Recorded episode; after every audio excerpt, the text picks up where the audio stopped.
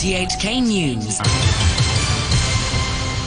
It's one o'clock. I'm Sean Kennedy. The headlines. Critics, critics continue to question the way the government sourced material for its free mask program. A charity warns that the amount it's been collecting for its food bank has halved, but demand has surged. And Washington says it will delay a report on whether the SAR has sufficient autonomy to retain its special trade status. The government has revealed which companies made the reusable face masks it's handing out to Hong Kong resident following concerns it didn't follow the regular tender process. Jimmy Choi reports. The Permanent Secretary for Innovation and Technology, Annie Choi, dismissed criticism that the government was colluding with the manufacturers, saying they were helping the city at bargain prices. She said the government decided in February to commission non-profit organization, the Hong Kong Research Institute of Textiles and Apparel, to coordinate the project. The Institute's website shows two of its directors are executives of firms manufacturing the masks. Ms. Choi told an RTHK program that the main manufacturer was Hong Kong based company Crystal Group, which has production lines in Vietnam. She said TAL Apparel has more production lines in Hong Kong. Nan Fung Group provided free storage, while another firm in Tai Po Industrial Estate sterilized the masks. Ms. Choi said the government approached more than 10 other firms, but they didn't have the correct certification. IT sector lawmaker Charles Mok says the government should have made the information public in the first place, and he urged them to disclose more. He said the government's auditor and the ombudsman might want to look into the case, as the process hadn't been transparent and involved a large sum of public money. There are still a lot of uh, unanswered questions as to, for example, why there were news or even social media posting before the finance committee meeting that certain companies have been trying to hire factory workers to try to do the assembly in Hong Kong. From whichever angle, from a listed company regulatory angle or from a public disclosure angle uh, involving public funds and so on, there's no reason for such secrecy.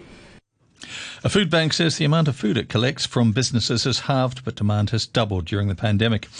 People's Service Centre says that before the coronavirus outbreak, it collected up to 60 tonnes of food from wet markets, bakeries, and food suppliers every month. However, that's dropped to 30 tonnes because it's no longer collecting from wet markets and bakeries because of hygiene concerns, and other suppliers are donating less prepackaged and frozen food because of the downturn. Emma Choi, a project officer with the group, says many people who've lost their jobs or are underemployed are asking it for help. When we talk to them, and some of them will tell us like unemployment, and some of them they still got work, but uh, like the company will ask them to to decrease their pay, or uh, some of them cannot go to work every day. So this, and also some of the parents they need to take care of their children because uh, the class is now suspended. So um, there are quite many reasons why they came to us to ask whether they can join the service or not. An infectious disease expert says now is the appropriate time to relax social distancing measures, given that it's been 17 days with no local cases of COVID 19. From tomorrow, the size of public gatherings will be increased to a maximum of eight people, and venues such as gyms, cinemas, and beauty salons can reopen. Schools will resume towards the end of the month, but Dr. Joseph Chung called the virus situation outside Hong Kong dangerous, saying cross border students shouldn't be allowed to return to school here, and border and quarantine measures shouldn't be relaxed. We have to keep the current measurements or requirement unchanged as regard to the border control, regardless of the nationality. Because right now, outside of Hong Kong is still considered to be having the coronavirus flat. So we should not lose them at this time. Whenever we are considered to have some relaxations of the measurements right now in the community settings. Anytime we should just only adjust one of the variables. Donald Trump has, devised, has, described the coronavirus pandemic as the worst attack ever on the United States, saying the global outbreak wouldn't have happened if China had acted quicker. Mr. Trump said the fallout from the pandemic had hit the country harder than the Japanese bombing of Pearl Harbor in World War II or the September the 11th attacks two decades ago. He added that it should have been stopped at source in China, but it wasn't. The White House press secretary, Kayleigh McEnany, said the outbreak had strained relations between Washington and Beijing. Right now, it's a relationship of, of disappointment and frustration because the president has said how frustrated he is that some of the decisions of China put American lives at risk. Um, I'll share just a few that China, for instance, did not share the genetic sequence until after a professor in Shanghai did so on his own. And after that genetic sequence was shared the next day, the lab was shut down for, quote, rectification. China says international experts won't be allowed into the country to investigate the origins of the coronavirus until the pandemic is over. Beijing's ambassador in Geneva, Chen Xu, told reporters the priority at the moment was fighting the virus. China is coming under increasing pressure to allow an independent inquiry into the outbreak. The U.S. Secretary of State Mike Pompeo says the U.S. will delay a report to Congress on whether Hong Kong has sufficient autonomy to justify keeping its special trade status. The report had been due at the end of this month and could lead to sanctions if the US thinks the SAR's freedoms have been undermined. Robert Kemp reports. Mr. Pompeo said the US State Department wants to take into account any moves against Hong Kong's autonomy that Beijing may be considering ahead of the annual National People's Congress meeting later this month. The report will be the first under the Hong Kong Human Rights and Democracy Act, which passed last November during the anti-government protests here.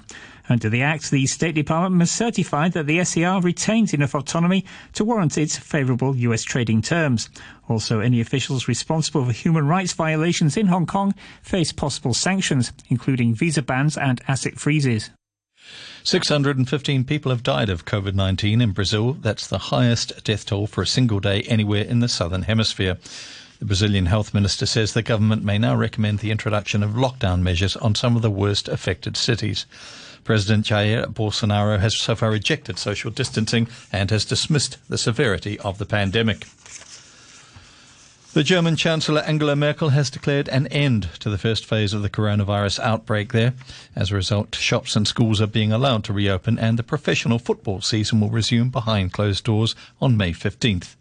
Mrs. Merkel made the announcement following a video conference with regional leaders. She persuaded them to apply an emergency brake if, relax, if relaxing the restriction sparks a flare of infections. Wir müssen darauf aufpassen, dass uns We have to watch out that it doesn't get away from us. And I have a good feeling about it because we have come up with this emergency mechanism. And we're not just saying what we're going to open, but also saying if something happens locally, then we don't wait until it spreads through the whole country, but we act locally for others' sake. The Spanish Parliament has granted the Prime Minister Pedro Sanchez a request for another two week extension of the coronavirus state of emergency from Sunday. He mustered the required simple majority after a fractious debate in which he told the chamber it would be an absolute and unpardonable mistake to end it now. The leaders of all 27 member states of the European Union have voiced unequivocal support for a group of six Balkan countries to eventually join the bloc. The summit was held online because of the pandemic and brought together EU leaders along with those of Serbia, Kosovo, Montenegro, Albania, Bosnia and Herzegovina, and North Macedonia. An EU statement urged the Balkan governments to follow the organisation's foreign policy objectives. The President of the European Council, Charles Michel, said it's an essential message. It means that it's important to continue the reforms, to implement the reforms, the rule of law, the democratic uh, values, the fight against corruption. Those topics are essential for the benefit of the citizens, for the benefit of the people, but also in order to strengthen uh, the partnerships between this region and the European Union. Mexico's brewing industry has warned that the country could run out of beer in the next few days because of production and distribution problems that are caused by the coronavirus pandemic. The BBC's Will Grant reports. It has been increasingly clear to anyone trying to buy beer in Mexico in recent days that there are issues in the industry. It's been harder to find in the stores since the coronavirus outbreak, and the price has risen noticeably amid the scarcity. Now, the head of the Mexican Beer Brewers Association, Karla Siqueiros, has said that the beer currently available had been distributed last month. We've completely shut down, she said. There is no production, no distribution. We are not producing a single beer right now. An Australian Royal Commission has found the disgraced Cardinal George Pell was aware of child sexual abuse by clergy as early as the 1970s. The findings of the Commission have just been published in full for the first time. They were previously redacted in order to not prejudice the trial of Cardinal Pell, who was charged with sexually abusing two choir boys in the 1990s. He was convicted in February last year but acquitted on appeal last month. One of the pioneers of electronic music, Florian Schneider, who co-founded the German group Kraftwerk, has died. He was 73 and had cancer. Kraftwerk burst onto the international scene in 1974 with the album Autobahn. Their robotic look and warm electronic sound influenced popular culture to business, and the mainland's exports have risen unexpectedly as factories restarted production after the coronavirus outbreak. Imports rose 3.5% in April from a year earlier, confounding market expectations of a double digit drop after a fall of 6.6% the previous month but imports were worse than expected, shrinking 14.2% year on year in April, worsening from a slide of 0.9% in March. A stronger than expected performance in exports re- resulted in a trade surplus of more than $45 billion last month. However, the services sector across the border is showing signs of improvement. A private survey, the Caixin Markit Services Purchasing Managers Index, managed to pull up to 44.4 in April from 43 in March, but it remained in a deep slump for a third straight month. A reading below 50 represents contraction. To currencies, and the US dollar is trading at 106.15 yen. The euro is standing at 1 US dollar and 8 cents. The pound is worth 9 Hong Kong dollars and 55 cents. A short time ago, the Hang Seng Index was at 23,992. That's 140 points down on the previous close. Turnover stands at $48 billion. And now with the sports, is Adam Chung. The German Football League has set May 15th as the date for the Bundesliga season to resume. It comes after the DFL received clearance from the German Chancellor Angela Merkel yesterday to restart its top two divisions. Lutz Pfannenstiel is the sporting director at Fortuna Düsseldorf, who are 16th in the Bundesliga table. He says the return of football will help much more than the club's finances the Bundesliga clubs are all dependent on the TV money. But I have to add that, that it's not only about the finances. It's not only about the money. I'm, I'm, I'm a strong believer that the emotional part of the Bundesliga, of football, uh, is even bigger. In Italy, Serie A Torino announced that a player has tested positive for COVID-19 following the first run of tests carried out on the team as they begin the return to training. The club have not named the player but said he's been placed in quarantine. Meanwhile, Juventus announced that their star player Paulo Dybala has recovered from COVID-19. Juve said Dybala's two latest tests came back negative and the Argentine forward is therefore recovered. The head of the League Managers Association, Richard Bevan, has accepted that the English Premier League would have to be cancelled if next week clubs vote against playing the remaining 92 fixtures in neutral venues. The Premier League has been suspended since the 13th of March because of COVID 19. Uh, the government, if they haven't already, uh, will be making it clear that home matches with densely populated stadia. Uh, that really puts into question whether social distancing rules can be adhered to and uh, without doubt that'll be on the voting uh, next Monday with the clubs. Um, so it's a very difficult one, uh, but there probably will be neutral grounds for sure. Promoter Frank Warren says boxing must avoid being left behind amidst the COVID-19 pandemic, but there's no chance of events like Deontay Wilder versus Tyson Fury taking place behind closed doors. Warren was speaking after the British Boxing Board of Control revealed details of its plans for a July return. Boxers love to be in front of the public. They get they feed off the crowd. The crowd gets behind them. The atmosphere that's created for a big fight they're all the things that need to make it such a big occasion. But we've got to start somewhere. We've got to do like uh, every other sport is doing, which is starting from the safe, safest position. In Taiwan, baseball fans will be allowed to enter stadiums for games for the first time this season as part of a gradual easing of restrictions amidst the COVID-19 pandemic. Starting today, up to 1,000 people will be allowed to enter ballparks following an agreement between Taiwan's professional league and the Central Epidemic Command Center. The league has also encouraged teams to give their stadiums a lively atmosphere by decorating the venues with placards on the seats and having cheerleaders come in. And that's your look at sports. And to end the news, the top stories once again. Critics continue to question the way the government handled its free mask program. A charity warns that the amount it's been collecting for its food bank has halved, but demand has surged. And Washington says it will delay a report on whether the SAR has sufficient autonomy to retain its special trade status. The news from RTHK.